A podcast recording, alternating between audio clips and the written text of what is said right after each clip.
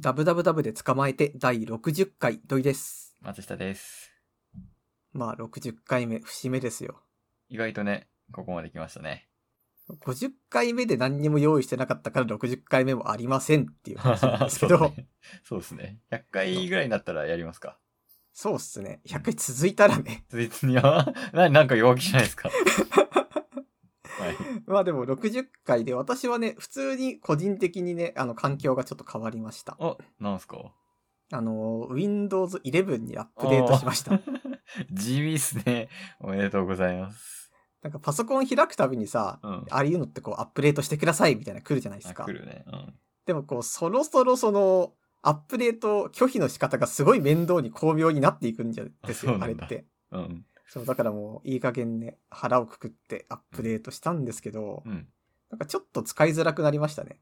うん。私、でも、いや、半年前からやってるけど、もう何も変わらんよ。Windows 10を忘れた わ、俺は。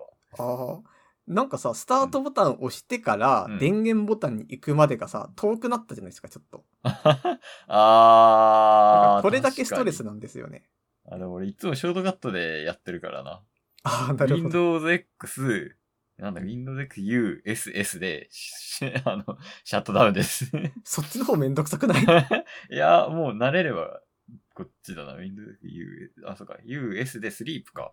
ちょ、シャットダウンいつもしてないんでわかんないですね。 はいはい。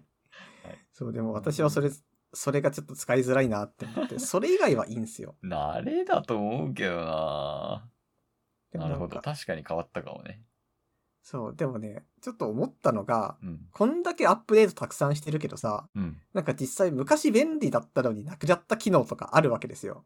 えあとはなんか例え UI とかがちょっと分かりづらくなったなとか最初戸惑ったりするわけじゃないですばか。うんうんうんうん。だから多分俺たちが思う一番いいところをギュッと集めることによって最強の OS が本当はできるはずなのに、うん。毎回変なアップデートが挟まってそれが こう叶わなくなってるっていうのは問題だと思うんですよ。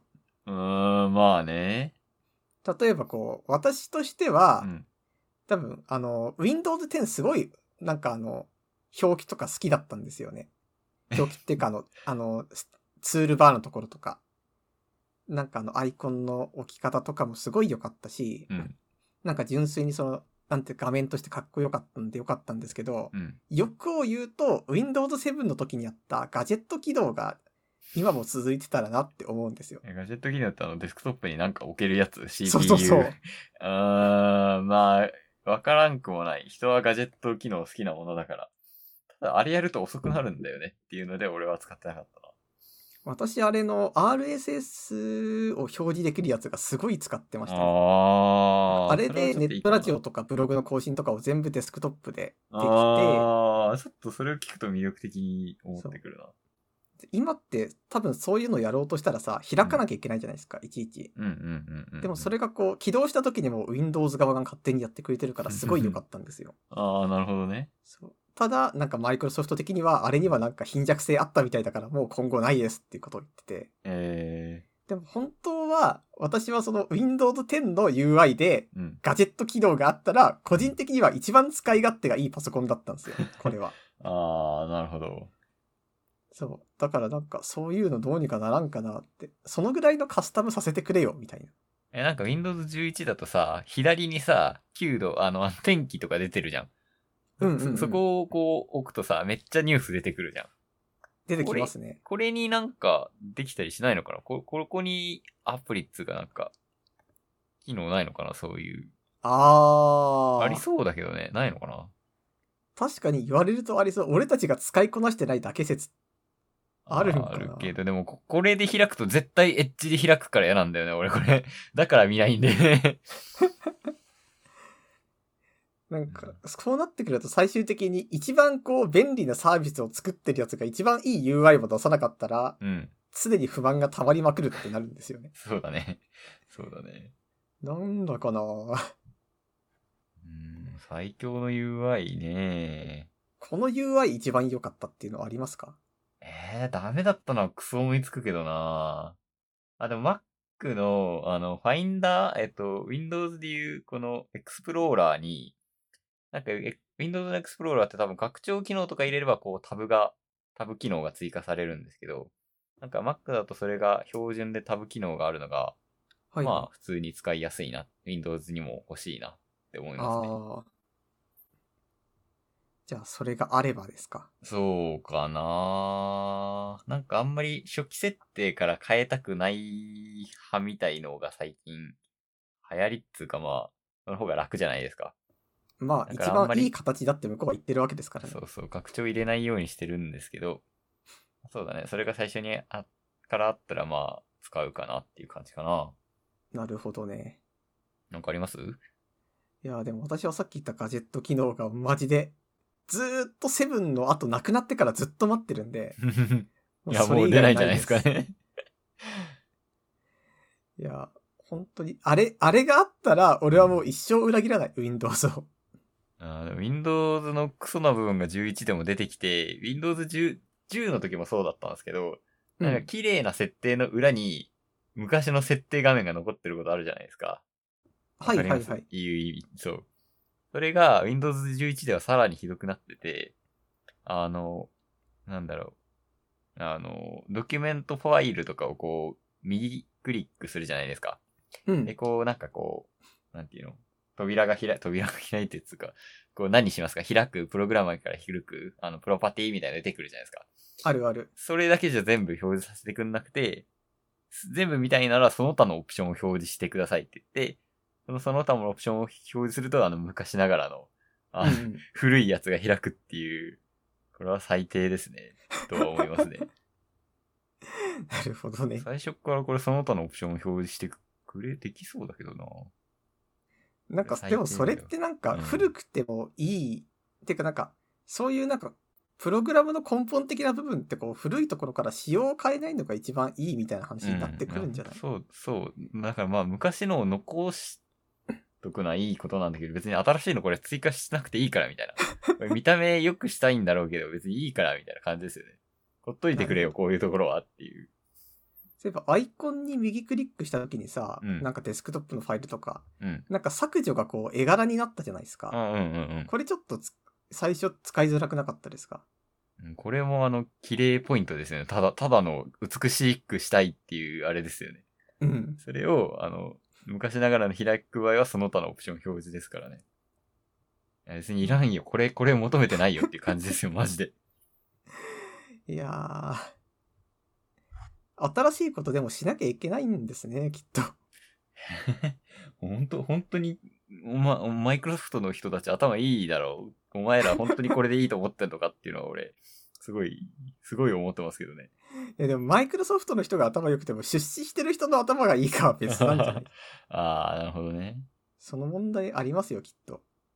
おうなのかな。出資してる人もこれ嫌だと思うんだけどな。た、でこれ例えばさ、うん何にもしなくても株価に影響ありませんっていう保証があったらうん、変わらない可能性あると思うんですよ。うーん。いや、これ、むしろ株価下げるぞ、これ、マジで。おーいいよ、別にデザインなんだから、どうでもいいんだよ、みたいな感じはあるけどな。いいものだけ残してほしいっすよね。そうだね。また、まあ、さすがにね。俺、ずっとはやん、やんないでほしいけどな。そう。Windows 12でさらに増える可能性あるからね。これの昔のも残って、あの、その他のオプションのその他のオプション増える可能性あるからね。11の、あの、時のやつも10の時の俺も残って。そしたら最悪なんか UI の始まりですよ。こう、デザインが洗練されるってさ、なんか、ブームとはちょっと違う軸の問題だと思うんですよ。うん。例えばなんか、レトロブームが、なんかここ10年ぐらいあるじゃないですか。ちょっと昔のものいいよね、みたいな。うんうんうんアナログ。ブームみたいな。うん。でも、ああいうのが来てるからって、例えばあの、Windows XP のさ、うん。 UI には戻らないわけじゃん。なぜか。うんなぜかでもないけど。っうん。てことは、その、時代の、これいいじゃんっていうのとは別のところでデザインを考えてるんですよ、きっと。いや、それはマジでそうで、あの、アップルとかでマテリアルデザインって流行ったじゃないですか。あの、うんうんつうるんっとした。あれも本当にさ、アイコンとか、よく見たらさ、ありえないの混じってるからね、マジで。これ絶対 伝わ初見殺しだろ、みたいなさ、混じってるよね。で、最近やっとちょっと戻し始めたんだけどさ、これはなんだってなってるよ、普通に。だからきっと、もう自分たちの中では、これっていう方向性があって、うん。それが抜群に俺たちと相性が悪いんですよ。抜群に悪いよね。このアップルのアイコンの写真とかってあるじゃん。こうこの、写真ってあるのよ。はいはい。それ、マジで花みたいなやつなんだけど。最悪だよね、こんな。わか誰がわかれんやって思うよ。それこそ昔、あの、Google がさ、うん。あの、アプリのアイコンを一斉に変更した時があったじゃあないっですか。たね、あったね。ミートがわかりにくくなったみたいなのあったね。そうそうそう。あの、ピクチャーと、あ、違う、Google フォトと Google ドライブと全部一緒やん、みたい全な部。カラフルにね。そう。で、タブ開いても、どどのタブだっけみたいになるやつね。慣れちゃったね。なんか、結局こう、こっち側が置く場所変えたりとかなってるけど、うん。何なんでしょうね。作ってる側、ほんと何なんだよって 話で。なんで俺たちが慣れなきゃいけないんだよっていうことだよね。やっぱりこういうのってさ、多分なんか Google は、Microsoft はみたいな話に持っていきがちだけど、俺たちの日常でもよくあると思うんですよ。うん。これ何かっていうと、作らなくていいスローガン作っちゃうよ ね、みたいな。ああ、いや、ほんとそうだよ。ほんとそうだよね。いや、だほっんとてに正そう、ほんと直、にスそう。ローガン作るけど、やること一切変えない方が多いじゃないですか、世の中ってうん。うんなのに、とりあえずスローガン作っといた方がいいみたいな。うん。うんで、多分そういうのって、その、 マイクロソフトがスローガン作ったら、それは多分、従わなかったら人事評価に絶対響くわけだから、みんな従うわけじゃないですか。うん方針として。だからまあ、本当にその、元気で仲良くとかスローガン作ってるわけではないにしても、うんうん。その絶対その方向性決めなきゃいけないんですよね、きっと。企業だからそう。。だし、なんか別に、いや、作ってもいいけど、ちゃんと伝わるもの、なんか外国の人を日本に来たら何もわからない問題あるじゃないですか。トイレのありマまーすクねとかそう、わからない問題とかに繋がるわけだよね。書い、書いとけばいいんだよ、本当に。なんか送信ボタンでさ、紙飛行機とかになってるけどさ、最近。ななってんるでここに。紙飛行機があるんですか ぶち切れた方がいいよ、本当に。なんで自然になっちゃってるけどね。昔聞いた話ですごく、なんか今でも思い出す話なんだけど、うん。ピクトグラムを作ってる会社があるんですよ。うん。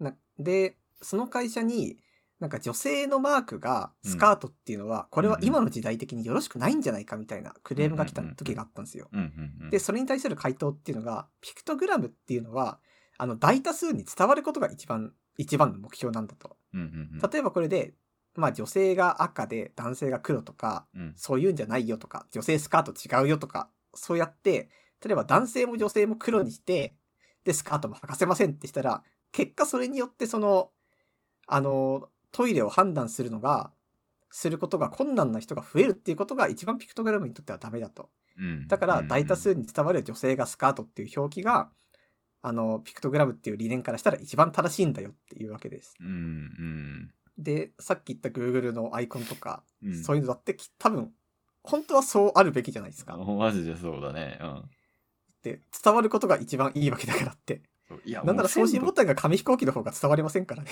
う鮮度もう送信でいいじゃん送信で鮮度でも送信でもいいからさそう。男女でもいいからさそう書いといてくれよもともと漢字とか文字とかそういうもんじゃんっていうねだからなんか、難しいっすよね。本当はそんなのしない方がいいのにっていう。ねおかしいよね翻えなんかこう反旗を翻した方がいいと思うわ反抗した方がいいと思うわいやでももう、俺たちが使うもの全部こう逆張り UI で囲まれてるわけだ から。なんかもうもう分かりませんって言わないとさ、一生、もうなんか、ありえないことにな、紙飛行機ももうすでにありえないんだけどさ、どんどんありえないことになっていくからね。あの気をつけた方がいいよね。よくさ、俺も思うんだけどさ、東京都の地下鉄ってさ、まるで灰色で H って書いてあったら日比谷線とかって思うけどさ、うん。あれ初見殺しだよね、普通に。 それは本当に迷った、最初の頃は。本当にやめた方がいい。だから日比谷線って書いとけよっていう話だよね。あれ難しいよね。難しすぎるよね。あれは、本当に。 でもちょっとあの方がさ、あ、なんかおしゃれじゃん、みたいな感じなんでしょ、どうせ。やめとけ、やめと け。簡略化良くないっすよ。よくないもわ、しかしたらマジで。うん。だから、かっこよさに合わせる必要ないですからね。な俺たちが止める方法何なんだろうね。いちいちわかんないですって、こう、お便りボックスに入れないとダメなのかあー、な。止める方そ法うないよね、今のところ。そうかもな。そそそうでしもななんいかと。その流れ一瞬さ、それで、わかり、なんか格好悪くてもいいのか勝った時、私一個だけ今出せて、うん。それがあの、新千円札のデザインですね。あー。。確かあれって発表された時さ、新千円札は、なんか、あの、もっとかっこいいデザインいろいろあるよ、みたいな感じで、こう、いろんな人が、ここダサいからら直した方がいいとかいろいろ出してたんですよ。うんうんううでもなんか、その後に最終的にその作ってるデザインの、なんか障害者デザインとかをやってる人たちが、うんうんうんいや、これっていうのは、こうすることによって、うんなんか色が見えづらい人にとっても、なんか判断できてとかうん、こうすることで、あの、海外の人とかでも分かりやすくって、みたいなことを言ってて、ああ、なんだ、こういう意味合いがあったん だ、あのダサさには、ってなった時があったんですよ。なるほどね。だから多分、本当は丁寧にやればそういうことが起こるんですよね。あ、じゃあ逆に俺たちの身の回りのものがどんどんダサくなっていくっていうのはあるのかななんかこうあるかもしれない。な分んだかりやすいんで、っていうこと。俺が読んでるあのデスクの上スッキリマガジンみたいなやつはさ、 淘汰されていくってことか、じゃあ。まあ、さっきの Google のうんアイコン分かりやすくしろの最終形はそこですよね。あのデスクの上は汚いマガジンと、あの、いうわけでってす。いうかなんか、引きすぎできなくても大丈夫バカジンみたいな感じで、全部テプラが貼られる机になるみたいなどっことちですもやよ。だなぁ いや、でも、いや、俺は一人類としてテプラで行くよ。わかりました。じゃあなんか、これぞと思うデスクになったら写真を送ってください。もうテプラで、あの、モニターとか、マウスとか書いてあるから、書いておくから。ハンドクリーム、ハンドクリームって書いておくし。なるほど。その全然違う話していいですかはい。最近ホグワーツレガシー流行ってるじゃないですか。はい。やってますよ。お、やってますあのね、これ、2023年ベストゲームです。 ?2 月だけど大丈夫 今のところ暫定1位です。えーえ、ちなみに今年何本やりましたえ今年、あの、エルデンリングとホグワーツレガシーだけですか。ああ。そう、エルデンよりいいんだ。え、あー、エルデンもね、すごい雰囲気好きだし、あの、戦いもまあ面白いっちゃ面白いんだけど、うわーっていう、もうやめたっていう瞬間があるから、 あんま続かないのね。それがはいホはいグワーツレガシーにはないから、楽しい。へえ。でね、なんかこれ結構、なん多分普通に、ホグワーツ初見の人も全然楽しいは楽しいと思うんだけど、うん俺多分特別楽しいと思っていて、なんでかっていうと、俺って結構、あの、ハリーポッター世代じゃないですか、私たち。そうですね。そう。え、どれぐらい読みましたガチ読みましたハリー・ポッター原書っていうか、あの、普通の書籍版ははい。 3巻か4巻ぐらいまで読んだかなな。るほど。いや、俺は、ものすごいハリーポッターが本当に好きで、いや、もちろん書籍版読みましたし、本当にね、小6とかで、最終巻が発売されるみたいな、そういうタイミングだったんですよ。うんうん。なんで、もうマジで、小学校に行き、行く会はね、二の二の指は金次郎みたいな感じで読んでたんですよ。ハリーポッターを マジで。へで、友達と魔法掛け合いごっこして、もう本当にハリーポッターが好きで、もう本当に発売されたらもう2日で読むみたいな感じで読みふけって、もう何回か繰り返し読むっていうセンセーショナルなこう、体験をしてきてるので、本当に面白いっていうのはマジであると思っていて、で、書籍版、まあ、まあそうね、映画版も面白いけど、やっぱり最初書籍で入ってうん映画入ったんで、なんだろうね、なんかあるんだよね、俺の中に魔法の世界が。え 本当に。で、あの、12歳になったら手紙が俺は届くんだって思ってたの、本当に。それぐらいのね、あの、ガチファンだったの。へえ。で、でも、まあ、普通に大人になって、ほハリーポッター読まないし、まあ、映画は、あの、新しいの若干見に行ったりするけど、まあ、ハリーポッターの続きでお金儲けようとしてんのかな、みたいな、こう、邪悪な見方をしながら見るんで、別にそこまでじゃなかったんですよ。ただ、この、ここに来て、ホグワーツレガシーの、なんか懐かしい系単語、あ、そういえばそんなのあったわ、みたいなやつがめっちゃ出てきて、なんか、通じるかわかんないですけど、そういえば日刊予言者新聞あったわ、とか、はいはいはい。あと、禁じられた森入っちゃいけなかったわ、みたいなさ。うんあと、ホグワーツに加点とかあったな、みたいな感じで、ゲーム内でも、あの、私、レイブンクローに入ったんですけど、うんお前よくできたから、レイブンクローに加点みたいなこと言われるわけですよ。うんうん。あったな、とかなって、あの、その思い出しがね、すっごい面白いです。神ゲーです、結構。へえ。なんかあの、私は実況でしか見てないんだけど、うん。なんかあの、ローリングでめっちゃ避けるみたいなのを見てるとあさ、ーえ、はいこはいはれいエルデンリングじゃんみたいなことを思うわけ。あ、そうね。ローリングできるね。あそこフィジカルだよね。そう。なんかあの、トロール2体をかわしつうんうんうつなんか敵をさばいてみたいなことやってさ、うん え、。これ、俺の思ってるハリーポッターよりなん か大変そうだぞって。あーでも、そう、結構、なんだろう、バトル面白いよ。なんか、防衛呪文とか、プロテゴとかかけると、うん。本当にね、あーあーってなる。本当に楽しい。あれのプロテゴして、スティービファイを打てるだけで楽しいってなる。へえ、うんいいっすね、面そ白いっれすは。ね。で、サブクエ面白いんだよ、サブクエ。ああ、なんかなんかたくさんありみたいですね。そう、フォグワーツ内を、こう、レベリオって言って、こう、なんかこう、なんだろうな。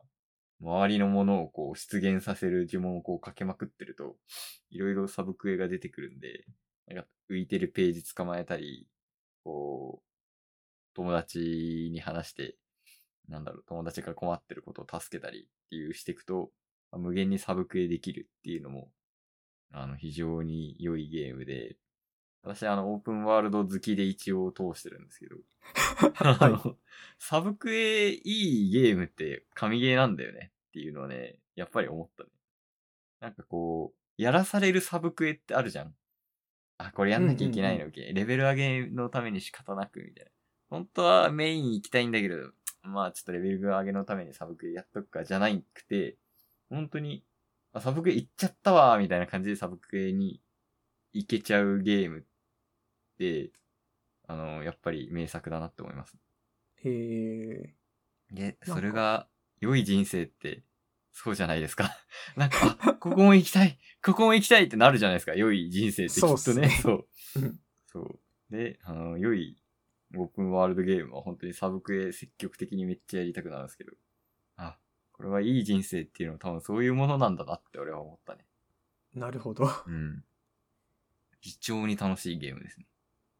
えちなみに今んとこ一番楽しかった、うんなんだろう、要素なんですか戦闘とか、サブクエだったらこれとか。えー、なんだろうなぁ結構ベタですけど、こう、うわーってこう、ホグワーツが近づいてくるみたいな絵があって、映画みたいみたいなことをみんなが言ってるんですけど、そこがやっぱ、あ、俺ホグワーツ来ちゃったーみたいなワクワク感がこう、弾けるっていうのがいいところかな。あそれはいいっすね。うん。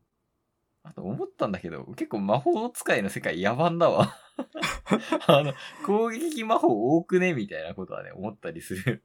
あの世界ってだってハリーポッターの世代でも決闘推奨されてませんでしたっあ、けそうそうそうそう。なんか血統状みたいなのあるからね。そうそういえば野蛮だったなっていうのを思い出した。ちょっとマグルの常識を持ってちゃダメですよ。そう。えだってさ、なんか、これもなんか、ハリーポッター妄想みたいなことでやるんだけどさ、科学がない代わりに魔法があるみたいな世界なわけじゃないですか。そうっすね。だからこう、いやーでもちょっと描写雑だなと思うけど、夜間をこう浮かせてさ、うんあの、そこで魔法、なんかこう、熱いお湯が沸くみたいな描写あるけどさ、んなんだろう、その夜間って科学で作ってませんかみたいな、すごいあるな。るほどね。でなんかそうっすね。あの世界ってその、鋳造科学だもんね。どっちかといそううと。そうなんだよね。かといってその、ゴブリンが一個一個さ、夜間を撃つわけにも多分いかないじゃないですか。うんうん。 そういうことは、こう、ちょっと脳裏にちらつきつつ、まあ、ハリーポッターだから、みたいな感じで楽しんでおります。なんやかばなあの世界の魔法使いってなんか変なプライドがあるように私は思って、うん。そのマグルのことを見下してるけど、マグルがどんどん街作って自分たちのこう、病院とか置くスペース探すの大変とかになってるってさ、やっぱ矛盾じゃない ですか。どちらかというと。確かに。うん。そういうの矛盾だし、みたいな。でもなんかそういうのがあるけど、それはそれとしてなんか夜間はあるし、みたいうな。ん普す通ごにい、。ううんん。なんか、あーこれはもう、あれだけど、物語と成立して、成立しなくなるからあれなんだけどさ、普通にこの世界にが魔法使いがいたら、魔法勢力と科学勢力で争ってるよね、きっと、みたいな。まあそうっすね。ひっそり生きたりしないよね、魔法使い。うん。とか思ったわ。でも思ったんですけど、うん。魔法使いも結局そのマンドラゴラとか育成するためには、うん。ある程度その何かしら製造しなきゃいけないわけで、うん。なんか、どんな技術にしたって、その、最終的にリソースを使ってるっていうのは変わらないんですよね。うんうんうんうんうなんんか、魔力っていうのがよくわかんないんですけど、うん。まあ、よくわかんない魔力があるにしても、その後その、薬草学とかって絶対に自分たちで調合してるわけだから、ある種科学的だし、うんうん、確かに。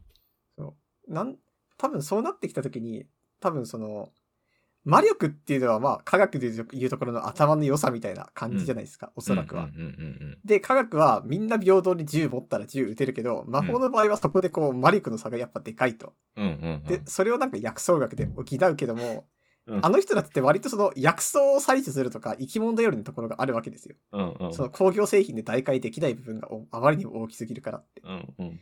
だからその時にもしかしたら科学サイドの方、意外と魔法とワンチャンいけるんじゃないって、ちょっと思います可。能性あるね。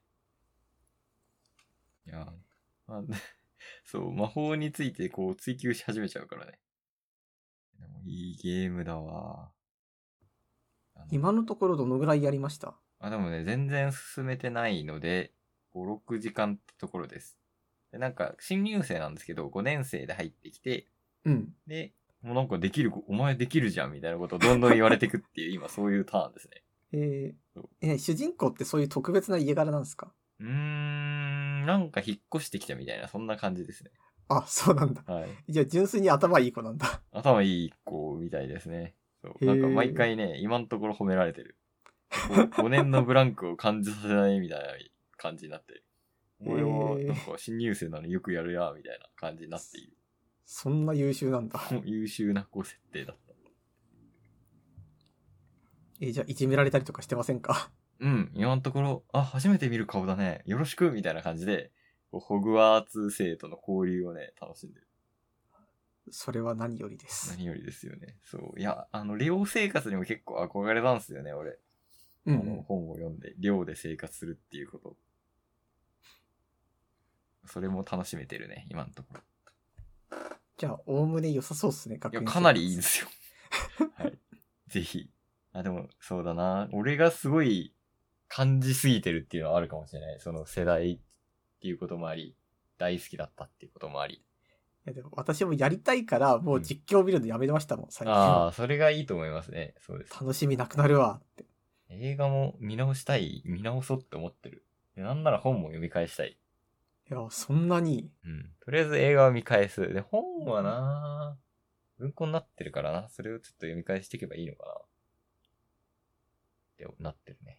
いいっすね。かなり。へえ。じゃあ、ちょっと私も。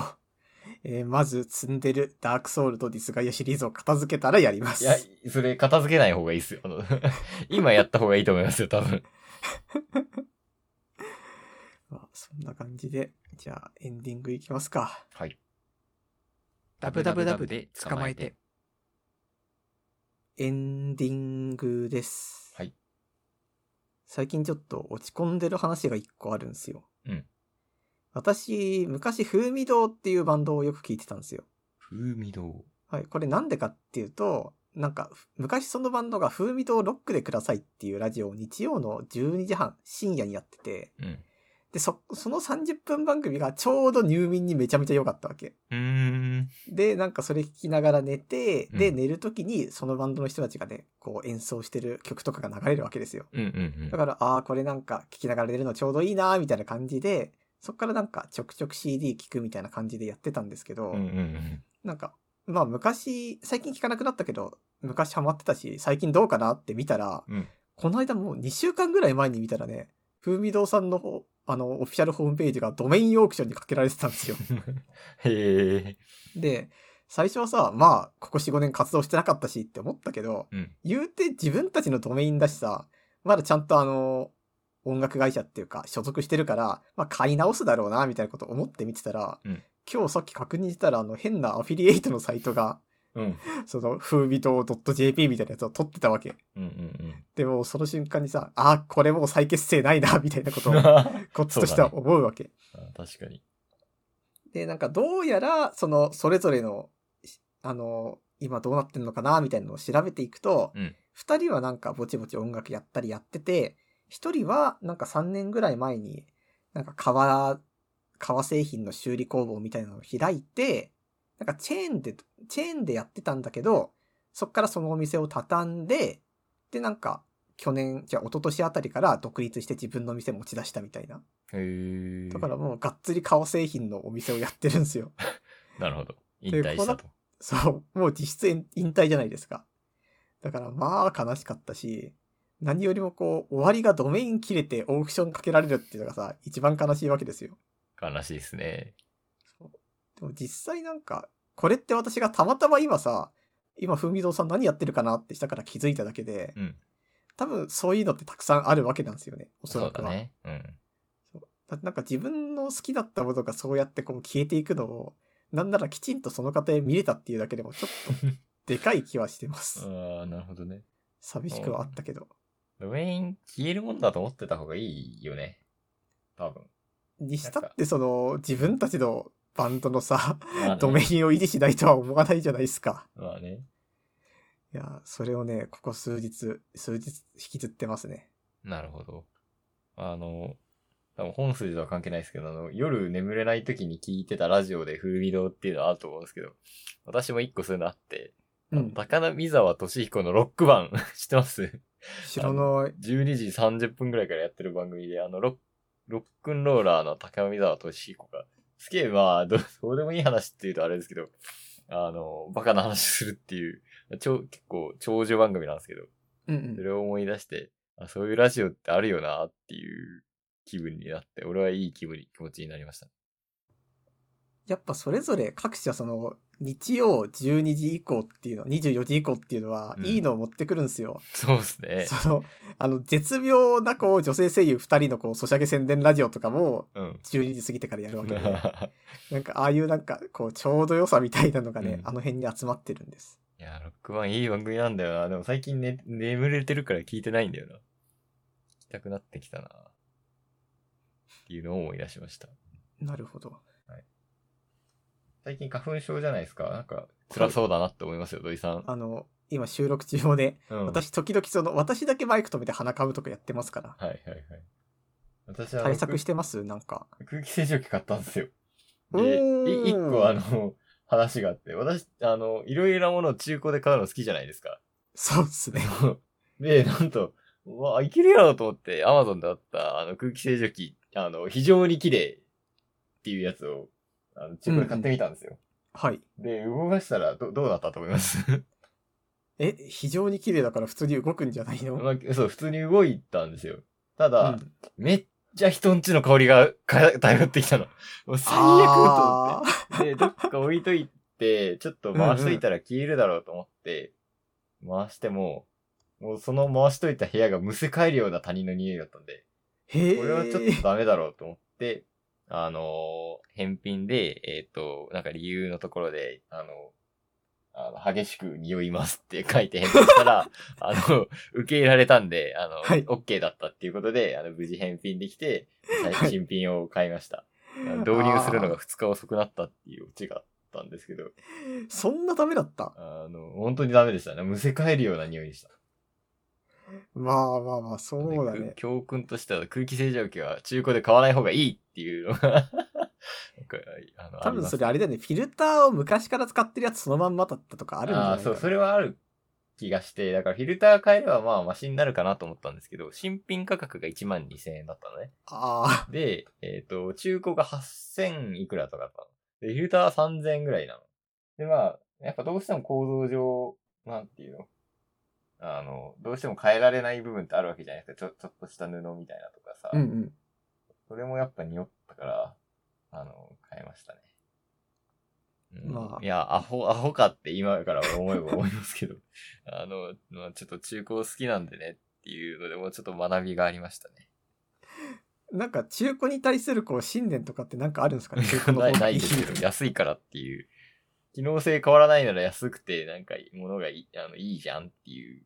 なるほどね。で、他人の触ったものとかほとんど気にならないんでと思ってたけど、匂いはちょっと違いましたね。はいはいはい。っていう、あの非常に、あの、バカな教訓がありますので、皆さん、空気清浄機は中古で買わない方がいいです。はい。でも買ってからは、まあまあまあ、結構いい感じで、結構つけっぱなしにしてるんですけど、なんか夜の目やにとか減ったし、うんなんか、結構あの、まあこれも、あれ、いつか話すかもしれないですけど、二酸化炭素濃度計を買って、うん一。般に換気をするようにしたんですけど、まあ、ちょっと換気して、えっ、と、昼休みにこう下に降りてって、で、空気清浄機をマックスでつけとくと、普通に換気しても花粉の香りがしないいい部屋みたいになってるんで、買ってよかったなと思いますね。ああ、それはいいね。うん。やっぱ大切ですからね、その辺は。そうだね。 そうだよ。大切。あの、普通に QOL が上がりました。じゃあ、おすすめしてよかったです。はい。ありがとうございます。土井さんの、そうです。土井さんのあの買ったよ、買ったものランキングでね、気になって買ったんで。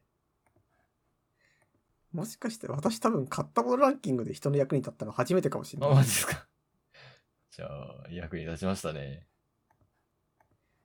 じゃあ、そんな感じで、まあね、皆さんからの買ったものランキングとかも募集しちゃいましょうかね。いや、い普通歌でも全然いいんですけど。はい。っていう感じで、えー、我々、ダブダブダブで捕まえてでは、皆さんからのお便りの方募集してます。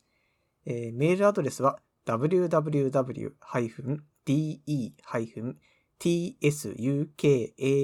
www-de-tsukamate アットマーク google.groups.com です、はいえーもしくはホームページの方からね、メールフォームありますので、そちらからもお願いします。はいじゃあまた次回は2週間後ということなんですけども。はいじゃあまた今回もありがとうございました。ありがとうございました。